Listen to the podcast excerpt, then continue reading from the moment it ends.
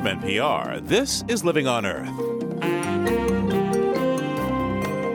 I'm Steve Curwood. There used to be more than six million small windmills dotting the American landscape in the days before the power grid reached almost every home. Now wind is back with massive turbines as a multinational business. two thousand four, we did a little over one billion dollars globally, and uh, we anticipate uh, it'll be close to two billion dollars in two thousand six. You know, got a long ways to go, but it is growing. Wind is free, it doesn't warm the planet or poison the air, and there's plenty of it. But the turbines aren't pretty, and they can be dangerous for bats and birds, even though engineers say they're getting better. The machines are much more productive, you need fewer of them, they are more reliable, uh, and they're less intrusive on the landscape and obviously less of a threat to birds. The potential for wind energy is tremendous, and so is its power to generate controversy. Catching the Wind this week on Living on Earth. Stick around. Support for Living on Earth comes from the National Science Foundation and Stonyfield Farm. From the Jennifer and Ted Stanley Studios in Somerville, Massachusetts, this is Living on Earth. I'm Steve Curwood.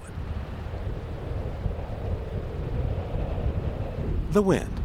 You can't see it, but you certainly can feel it. From a soft caress on a summer night to a howling hurricane. It goes by many names: Mariah, the Santa Ana, the Hawk. We speak of winds of change, whispered winds of truth, ill winds, and second winds. Against the wind. And winds that inspire music. We were running against the wind. Everyone knows it's windy. Like a candle in the wind. Dust in the wind. The wind that cries very wild is away.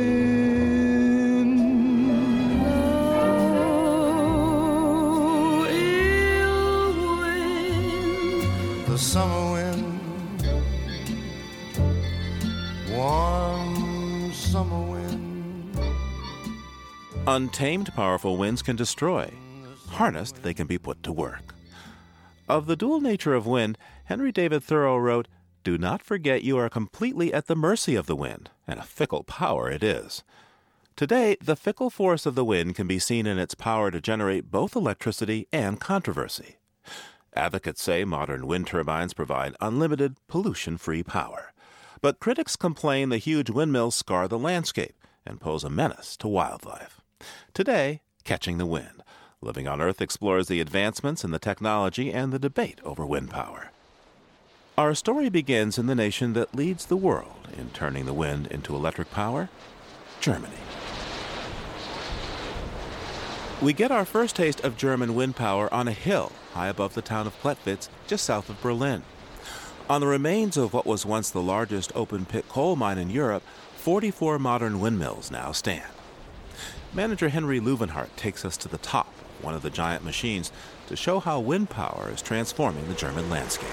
And you can notice from up here also the, the contrast between the, the destruction of the old energy production of the mines where the landscape was completely altered and changed to the new high-tech and alternative source of energy that the wind park provides, which is yet a cleaner and more environmentally friendly and safer.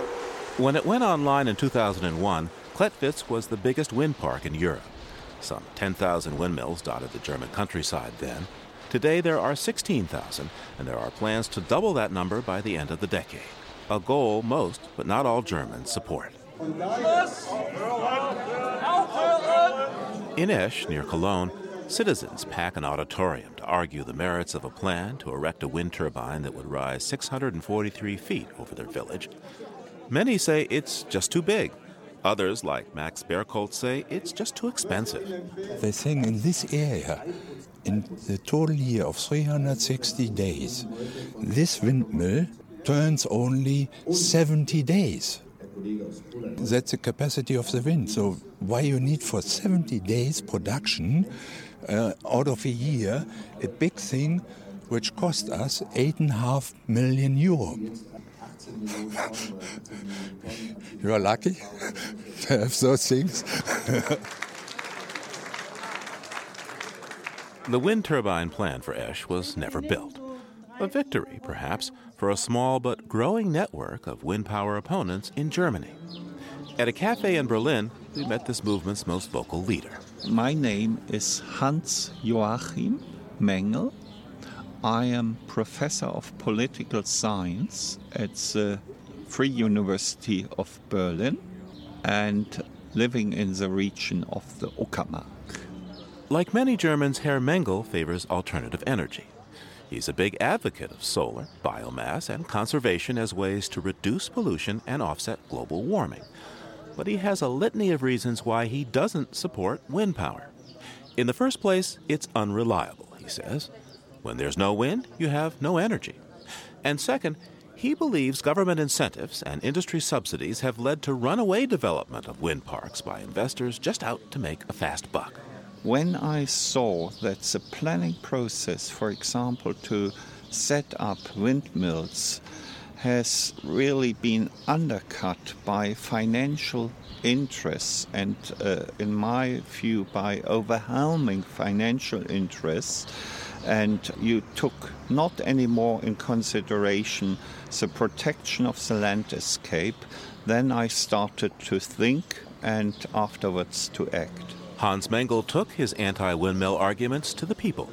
He ran for parliament and came in second in regional elections solely on a platform that claimed wind parks are destroying the cultural heritage of Europe. And I'm not alone with this opinion. One of the foremost uh, playwrights in Europe and Germany and philosopher Bodo Strauss, he mentioned in a new book that by destroying these countrysides, these views, you are destroying the historic feeling of mankind, of European people. And this is a very sad thing.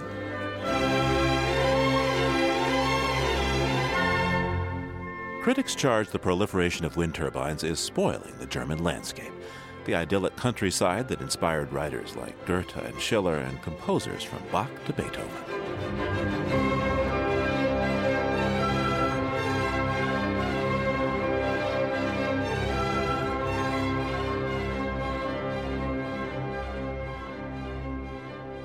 Germans even have a phrase for it, Verspargelung der Landschaft.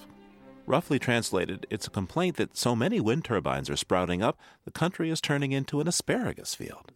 Proponents of wind energy are heeding the criticism.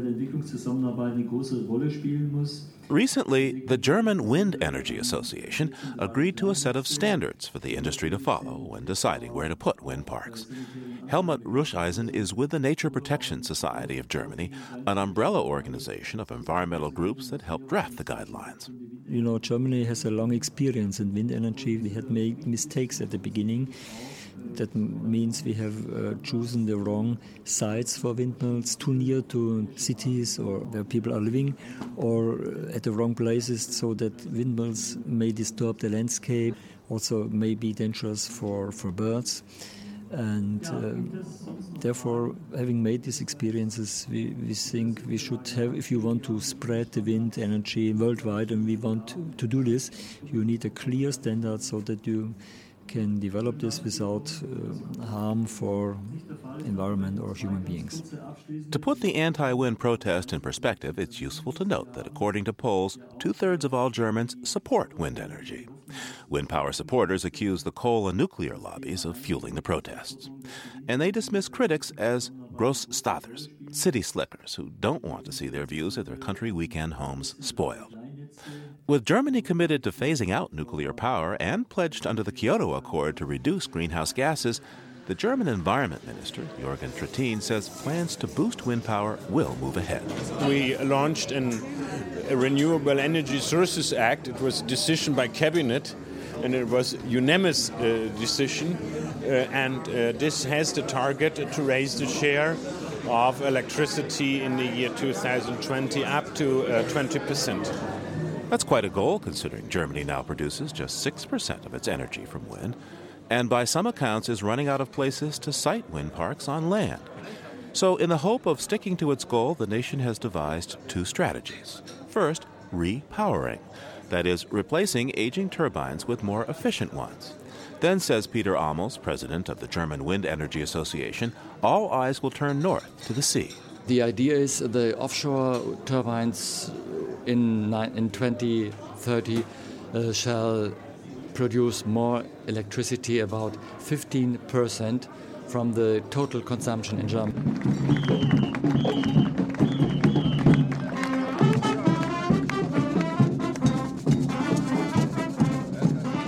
In the spring of two thousand four, at a wind park in the North Sea port of Emden, one of the key elements to Germany's offshore energy future was unveiled. Built by Energon, it's called the E one twelve. At the time, it was the largest wind turbine in the world.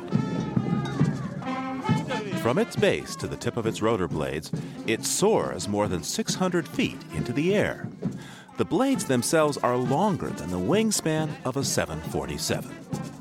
The giant E one twelve makes the other windmills here in this park look like play toys.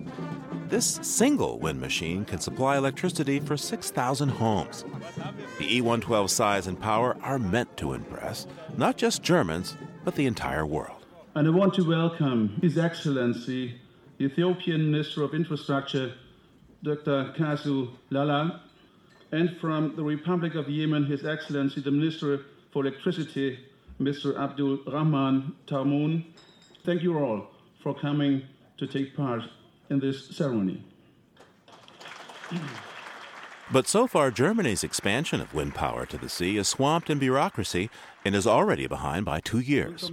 Industry officials call the approval process for offshore wind parks a nitpicking nightmare that leaves investors nervous. So far, only eight of thirty-three proposed offshore projects have gotten the green light.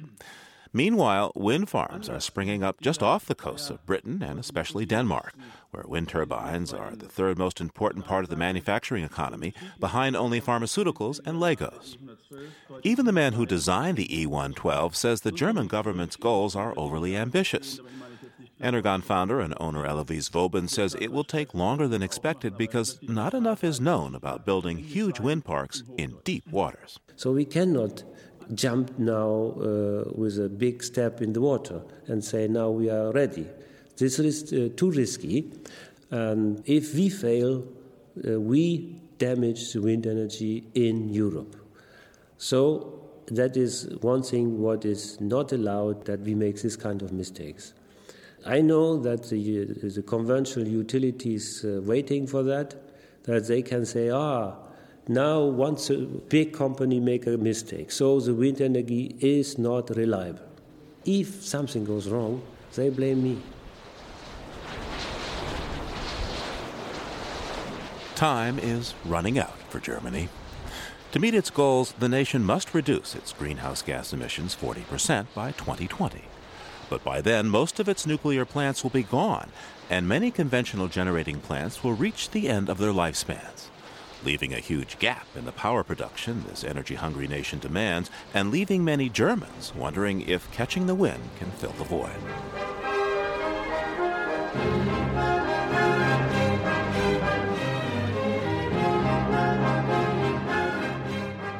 Wind power in the United States is growing by leaps and bounds, but not without its own controversies.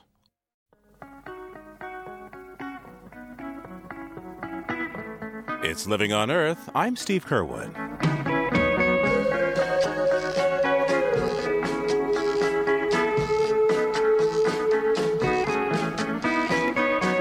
In December of nineteen sixty-nine, the music of the Rolling Stones echoed through the canyons and valleys of Altamont Pass, just east of San Francisco. This was the site of the infamous concert at which a member of the Hells Angel motorcycle gang murdered a man. A symbolic end to the nineteen sixties generation of peace and love. Today, another sound sweeps through Altamont Pass, and some say it's just as ominous. The birds out here are yelling, "Give me shelter," you know. The the carnage out here uh, that's going on with the birds is a lot more gruesome than what happened at Altamont. Jeff Miller stands on a high ridge and points to the wind turbines here at Altamont Pass. Below us, scattered across the Diablo Range as far as the eye can see, are nearly seven thousand turbines. Some are new and big, most are old and small. Established in the early nineteen eighties, Altamont is the birthplace of wind power in the United States. It's also the wind power industry's worst nightmare. If you were going to pick a place to put a wind farm and try to kill as many birds of prey as you could, um, this would be the place you'd put it. Jeff Miller is with the Center for Biodiversity. The group is suing the operators of Altamont Wind Park, claiming their turbines kill more than a thousand birds each year. Among them, protected species including the burrowing owl and the golden eagle. Right where we're standing here in the Diablo Range is the highest concentration of golden eagles anywhere in the world. The issue here is, are there things that they can do that are feasible, that are within their, you know, uh, the reasonable economic costs that the wind power companies can do to reduce bird kills? Absolutely. Jeff Miller says his group wants operators to reduce bird kills by retiring the most lethal of these Cuisinarts of the air, as critics like to call them. He says remaining turbines should be clustered, their rotors made more visible. Setting aside bird habitat is another option. But there's only so much operators can do. Here's the problem. Altamont Pass is a major bird migration route, a factor that wasn't considered when the wind farm was constructed. On the other hand, California urgently needs clean, renewable energy, and at Altamont there's certainly plenty of wind. At peak capacity, the turbines can produce five hundred eighty megawatts. That's enough power to meet the energy needs of nearly one hundred ninety thousand homes. Society is going to have to decide. I mean, at Altamont Pass, um, the issue is, you know, are we going to keep producing wind power at Altamont Pass? If the answer is yes, um, the next question is, is it acceptable to slaughter thousands of rare birds each year? You know, wind power doesn't have to kill a lot of birds. Um, appropriately sited, Um, you can you can have wind power and, and very little risk to birds. Altamont is considered the wind power industry's bad boy, but just a short drive away, you can find its good brother. Yeah, there's a there's a real art to uh, learning to park a car on a wind site. Brent Reardon is technical manager at the High Winds Energy Center. This state-of-the-art wind park is about thirty miles north of Altamont Pass on the windy slopes of the Montezuma Hills. And you can always tell the rookies driving the trucks because the hinges are all bent out on the on their doors from parking downwind, and you know you get a forty mile an hour when you forty mile an hour wind when you open a door and it's unexpected, it just rips it right out of your hand. So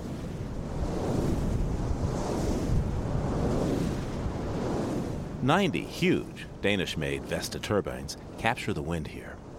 These modern three-blade machines, mounted on three hundred foot towers, can produce one hundred sixty-two megawatts of electricity. That's enough power for seventy-five thousand homes. So if you do the math, you would need just two hundred twenty-eight turbines at high winds to produce the same amount of electricity as the seven thousand machines at Altamont. It was impressive for me for several reasons. Ralph Cavanna directs energy policy for the Natural Resources Defense Council. The machines are much more productive. You need fewer of them. They are more reliable, uh, and they're less intrusive on the landscape and obviously less of a threat to birds. Less of a threat to birds because the towers are taller and their blades are above flight paths. More productive because computers direct the blades to constantly follow the wind.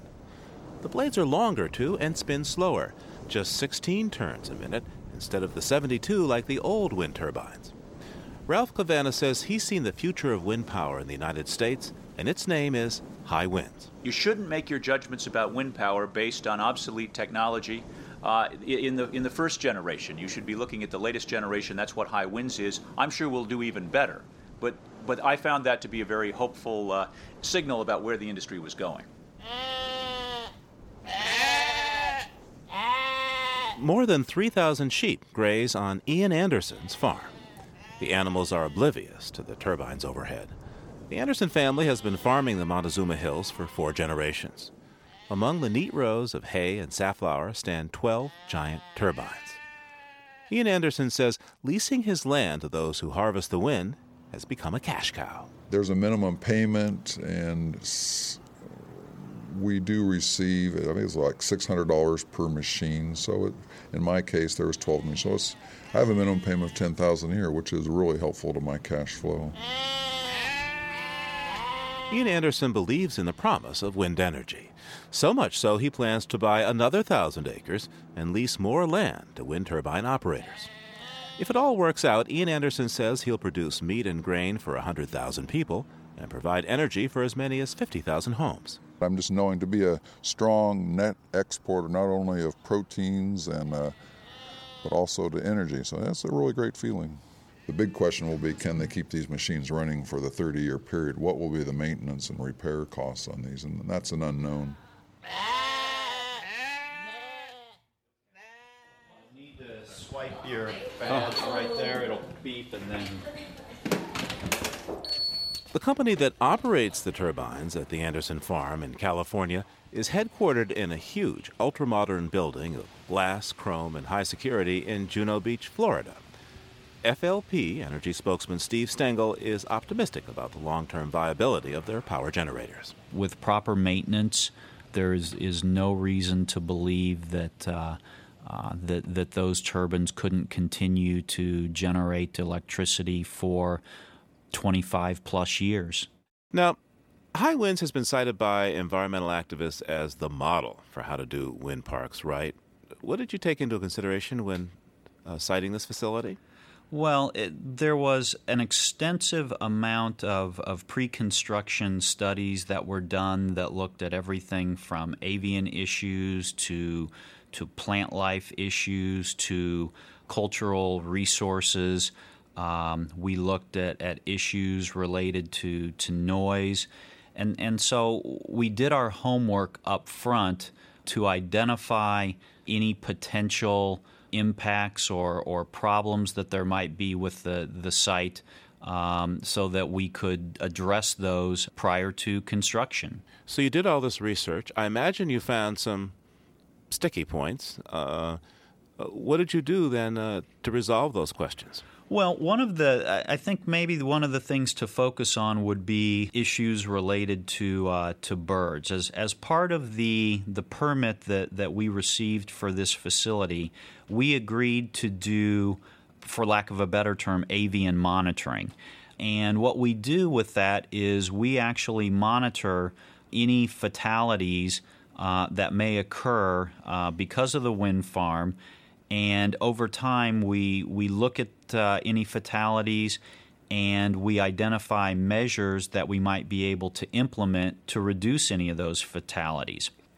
Now, uh, F P L Energy uh, also operates a number of turbines at Altamont Pass in California. And uh, as we know, you and other operators there are being sued by the Center for Biological Diversity over the bird kills there, specifically the, the golden eagle and other raptors.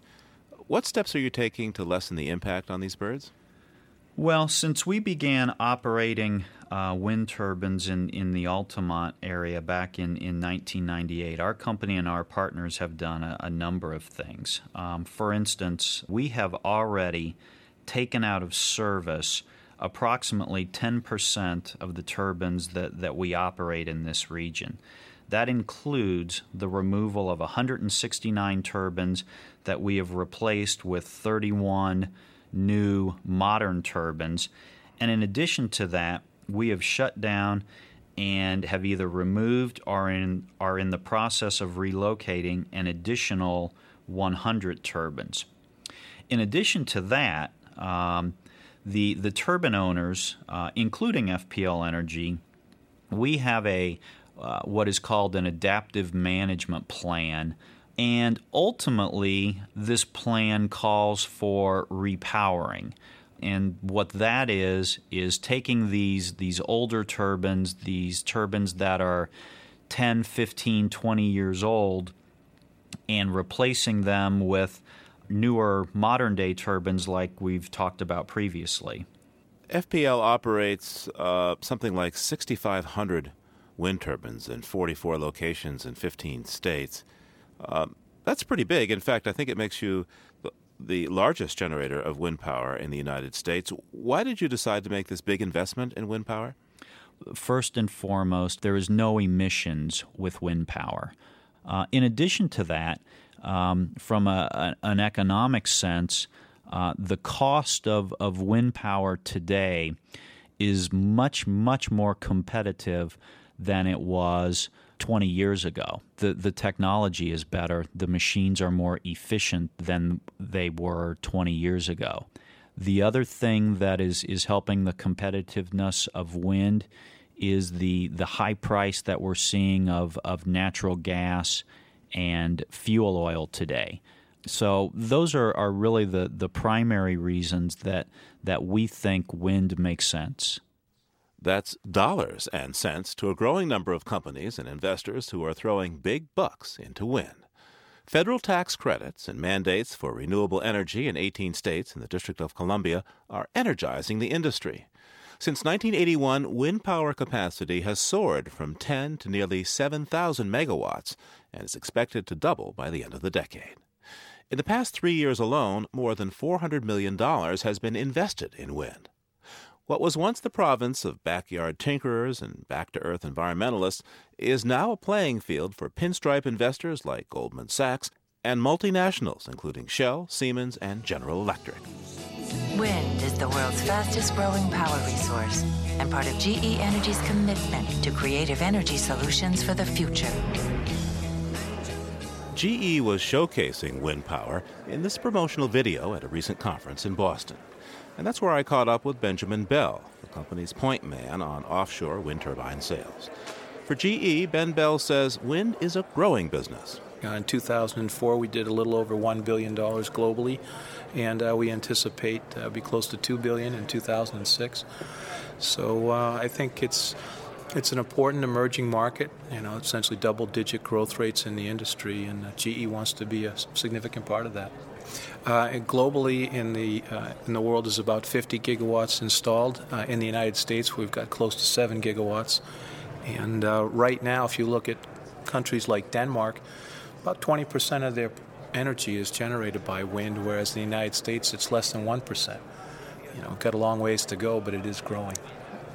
How much has, has tax law uh, affected your business, and, and what's the current situation? Uh, significantly. Uh, the current tax law, uh, the federal tax law, which is the production tax credit, uh, is worth about one point eight cents per kilowatt hour. And that has had significant impact on our development. In years in the past when the production tax credit uh, had expired, didn't exist, we had zero sales. In the years that the tax credit is in place, we sell out.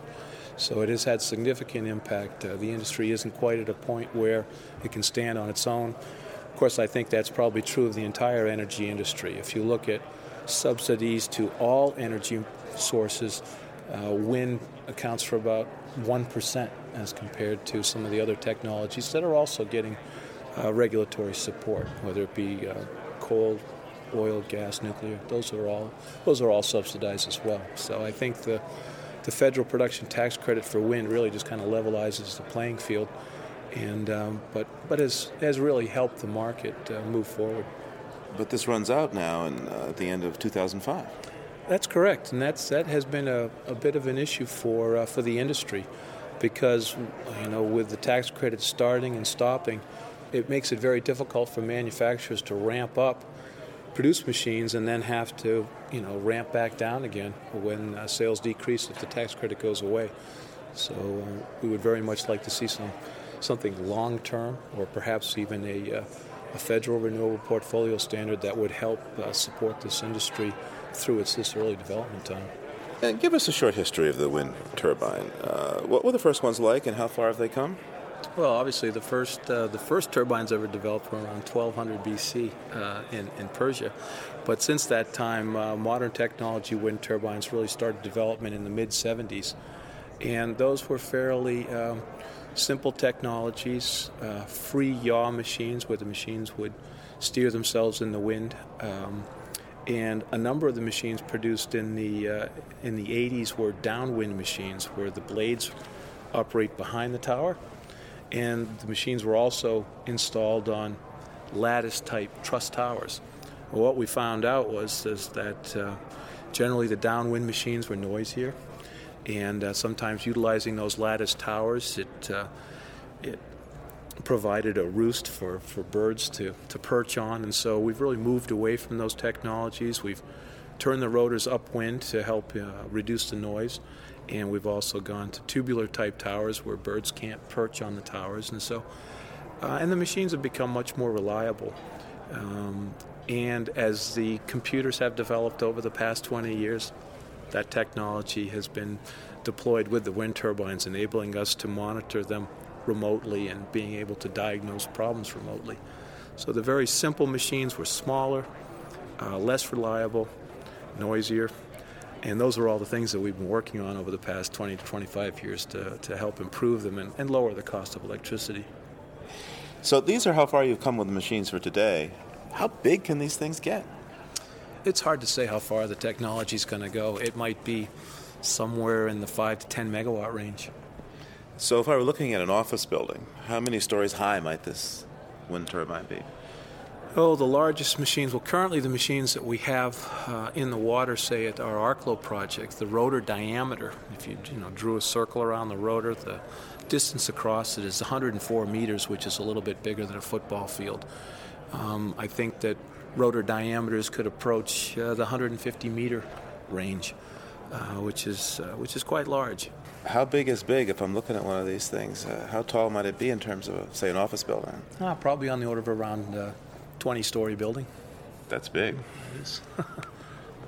What's the advantage for an offshore placement of a wind turbine or a wind turbine farm uh, as opposed to being on land?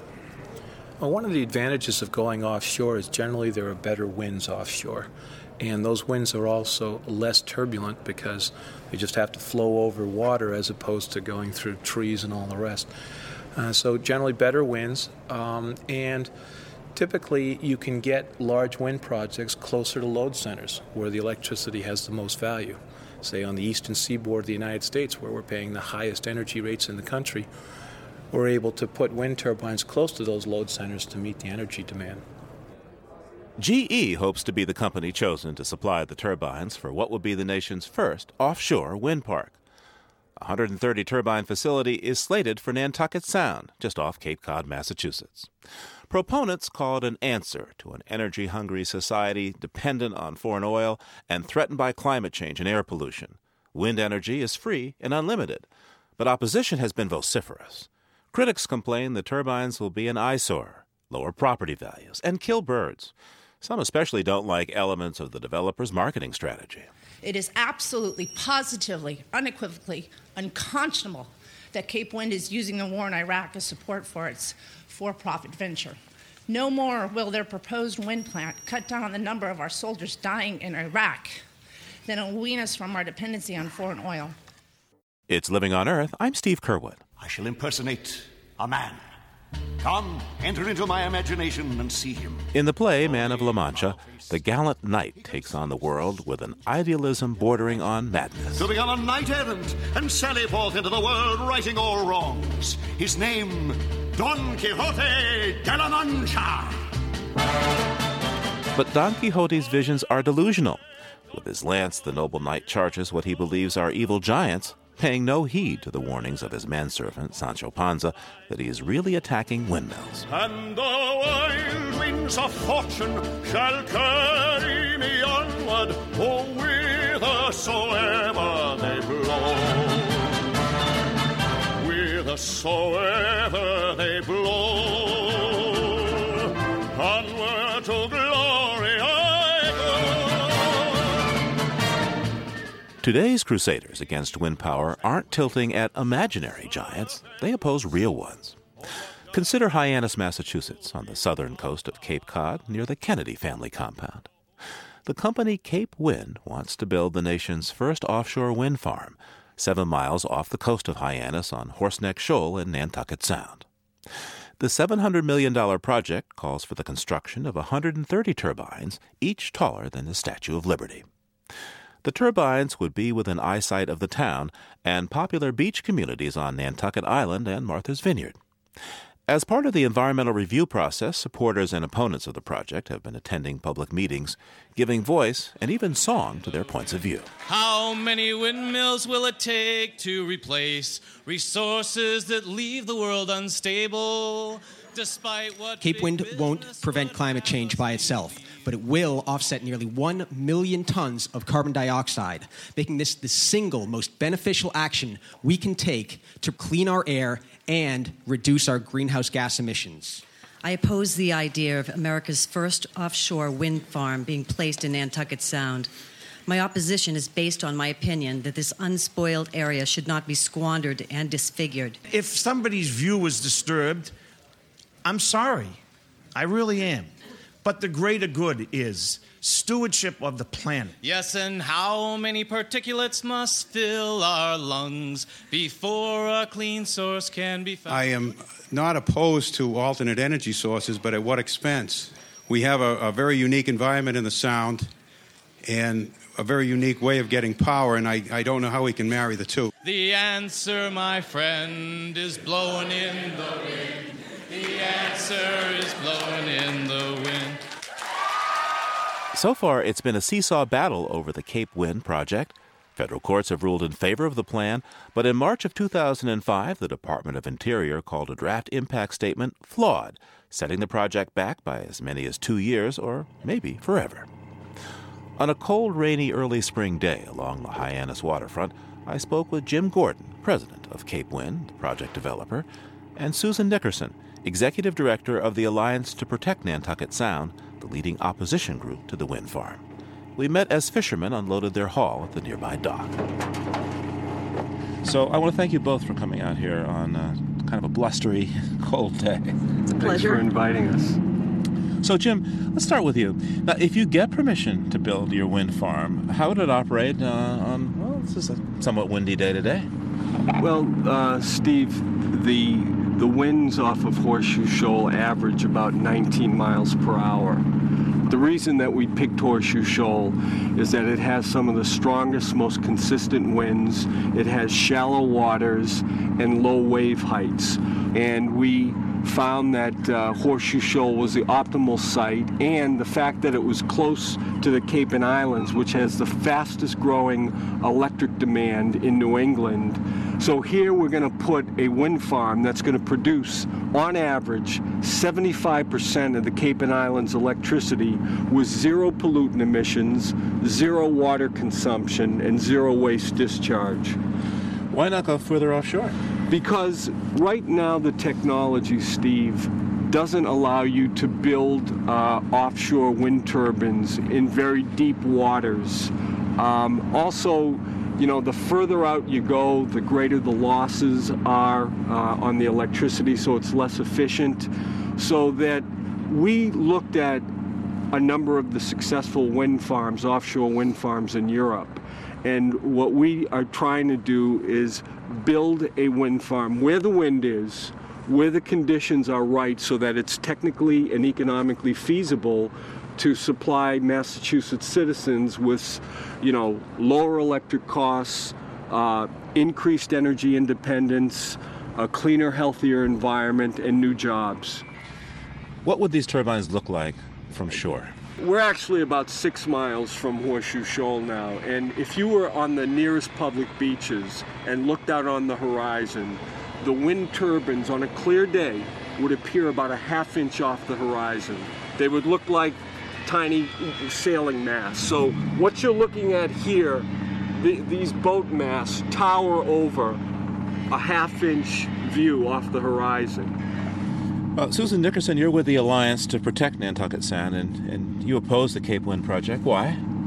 Steve, there are a number of reasons, and I, I'd like to get into them. But first, I'd, I'd like to emphasize that this is not an argument about the need for renewable energy, and I think people on all sides of the debate agree um, without qualification that the country needs to move in the direction of renewables. The questions that we really face here have to do with where do you put these kind of facilities and what are the trade-offs that people are willing to live with. It turns out that Horseshoe Shoal is about the worst location on the eastern seaboard imaginable because of the existing uses out there. And the fishing boats, the one that was just here at the dock unloading scallops, very likely got that catch on Horseshoe Shoal. We have fishermen that have stood beside us for, for many months and years now and have attested to the value of the catch. Millions of dollars worth of fish each year they take off of Horseshoe Shoal. It, it's not necessarily deep sea fishing, it's squid, it's scup, it's, it's shellfish. And if the turbines are built out there, they won't use the area because they will not be able to nav- maneuver their boats in between the turbines. They'll be concerned about um, their gear interlocking with the cables that will be connecting each of the wind turbine generators together. That's one example of the conflicts. So what are your concerns on a national level here? That's a very important piece of this because essentially national energy policy is being formulated right here in Nantucket Sound. And what happens here will have implications up and down Um, the eastern seaboard, the Gulf of Mexico, and the west coast. what has happened with Cape Wind, they've exposed a, an enormous gaping hole in federal law. In the, there is no federal law governing how the outer continental shelf can or cannot be used. And if this permit were to be granted to allow Cape Wind to build on public land for private gain, it would essentially trigger gold rush. And other coastal states that right now have no more weight than the state of Massachusetts in saying what happens in federal waters off their coasts would be affected. Now, Sue Nickerson, let me ask you about uh, some of the other environmental groups. I'm thinking of Greenpeace, uh, Conservation Law Foundation, uh, Union of Concerned Scientists have, I think it's fair to say, conditionally said that this project makes some sense to them. I think they have concerns about regulations and such, but at the end of the day, they say, look, this climate change thing is not getting any better. Um, it's a matter of trading off. There's no perfect solution, and this is better than, you know, having all of Cape Cod under a risen sea in however many years it's predicted. So what about the dissent among environmental groups about this? Right, Stephen, that's one of the real tragedies of this whole debate is it's pitting environmentalists against environmentalists, and it is taking two very worthy goals, one of which is development of renewable energy, and pitting it against ocean resource management to no avail. And that's why um, we think that there is a better way to do this, and that there are win-win scenarios out there. This doesn't happen to be one of them. Win-win? Win-win-win, not win-win. Okay, not win-win. Not win-win. Well, it might be might be win-win. So, so uh, what would be a win-win here? Well, it'd be, the problem with this project, as we've talked about, is that it's not appropriately cited. It's not the right project in the right place. And we think that with the momentum that's developing around um, interest in renewables right now, that there can be a consensus approach to this project that would identify a reasonable site. Um, in terms of how, how we reach that consensus, I think that conversation needs to start with the public. The problem with this project is that it's been developer-driven. The um, Cape Wind did the computer analysis and found that this was the most lucrative site for their corporate profits, and it happens to be in the middle of Nantucket Sound. We think if the public were behind um, selection of these sites, it, it would not, never, Nantucket Sound would never be on the table for discussion because it is a national treasure and there are existing uses of the area. Basically what you're hearing from Susan is she tells you she likes renewable energy, but not just here. Put it somewhere else. The problem is somewhere else is in someone else's viewshed, is in someone else's uh, recreational area. And we all have to ante up in the fight against global warming. You know, there's an environmental justice issue here because, you know, it's interesting. Here we have the fastest growing electric demand in New England, and we're talking about generating a new source of electricity with minimal impacts. And what it's not a choice between Cape Wind or nothing. It's a choice between Cape Wind on Horseshoe Shoal or putting a coal plant in Lynn, Massachusetts, or an oil plant in Roxbury, Massachusetts, or, you know, something in a less uh, politically influential or affluent area.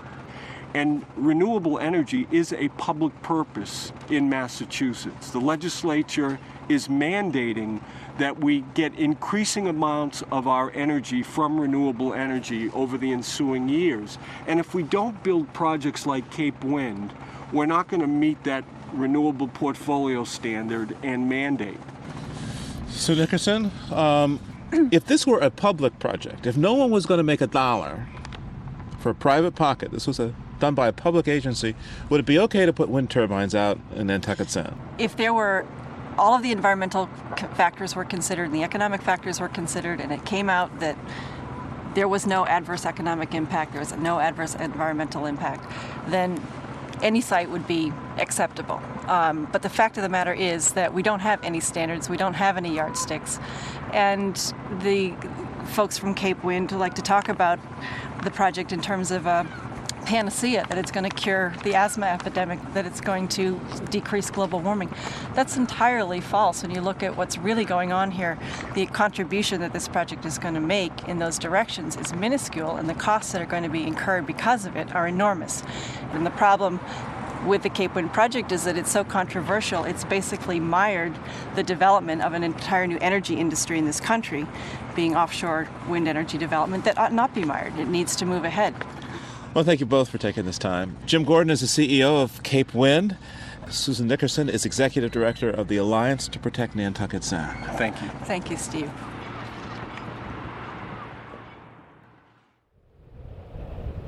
Catching the wind means more than putting it to work. three thousand years ago, the Chinese built some of the earliest kites out of bamboo and silk. Of course, kites are still a thrill for kids and some adults, too, like Don McCaslin, who's taking his kite in new directions. We are at Carson Beach in South Boston, and right now we are rigging kites to get ready to go buggy kiting.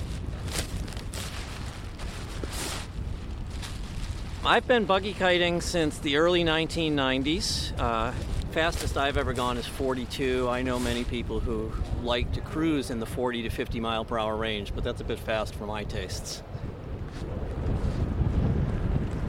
The wind is faster than I expected, actually. They were saying a sea breeze would kick in, but I thought it would be later this afternoon. It's quite good. It's the perfect direction for long, fast reaches.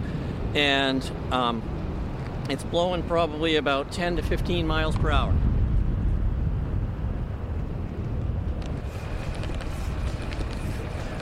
So I've got to get the tire pressure up so we won't have too much resistance.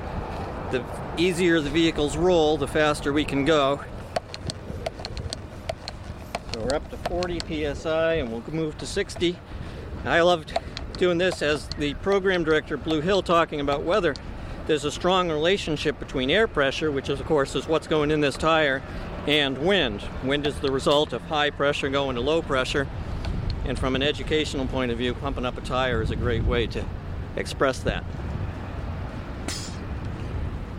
The, the, the great thing about the wind, whether it's buggy kiting, traditional kiting, sailing, is the relationship that you have with it, that feeling of the wind. It, it's the air rushing through and filling your lungs and going by your body. Right now there's a nice gust that I can feel. It's saying, okay, time to get, get going and rig up the kite.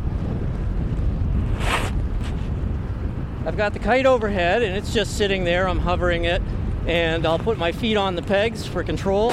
And then I'll bring it down into what we call the power zone, and it'll start pulling us along. Here we go.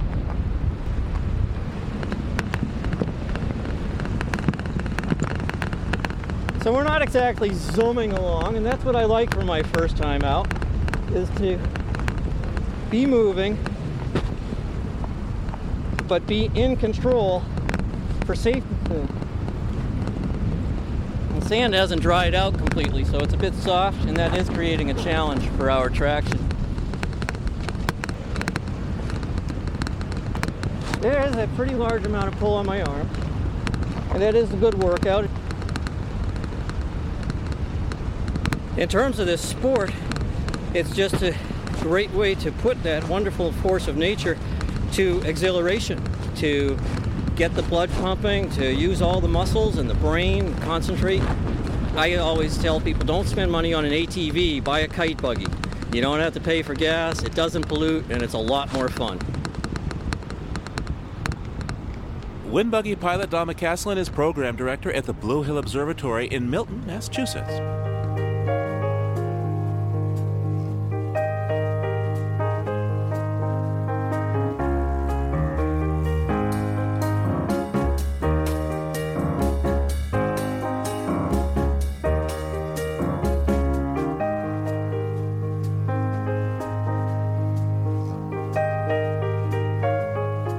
We leave you with this thought.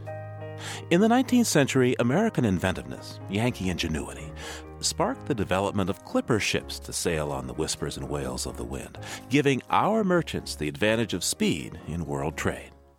In time, the sleek clippers yielded to bigger and heavier boats, powered first by coal and then by oil, ships which could move with more predictability and some might say less seamanship. But a clipper ship provisioned with fresh water and food could ride the wind almost forever and leave behind on the horizon only a graceful silhouette instead of a noxious smudge. And so that is a challenge for this age. Toxic and polluting sources of power are steadier and kilowatt for kilowatt more powerful. But now the hope of engineers is to once again capture the free and inexhaustible supply of wind for today's human needs, so we too, if we dare, can go on gracefully and forever.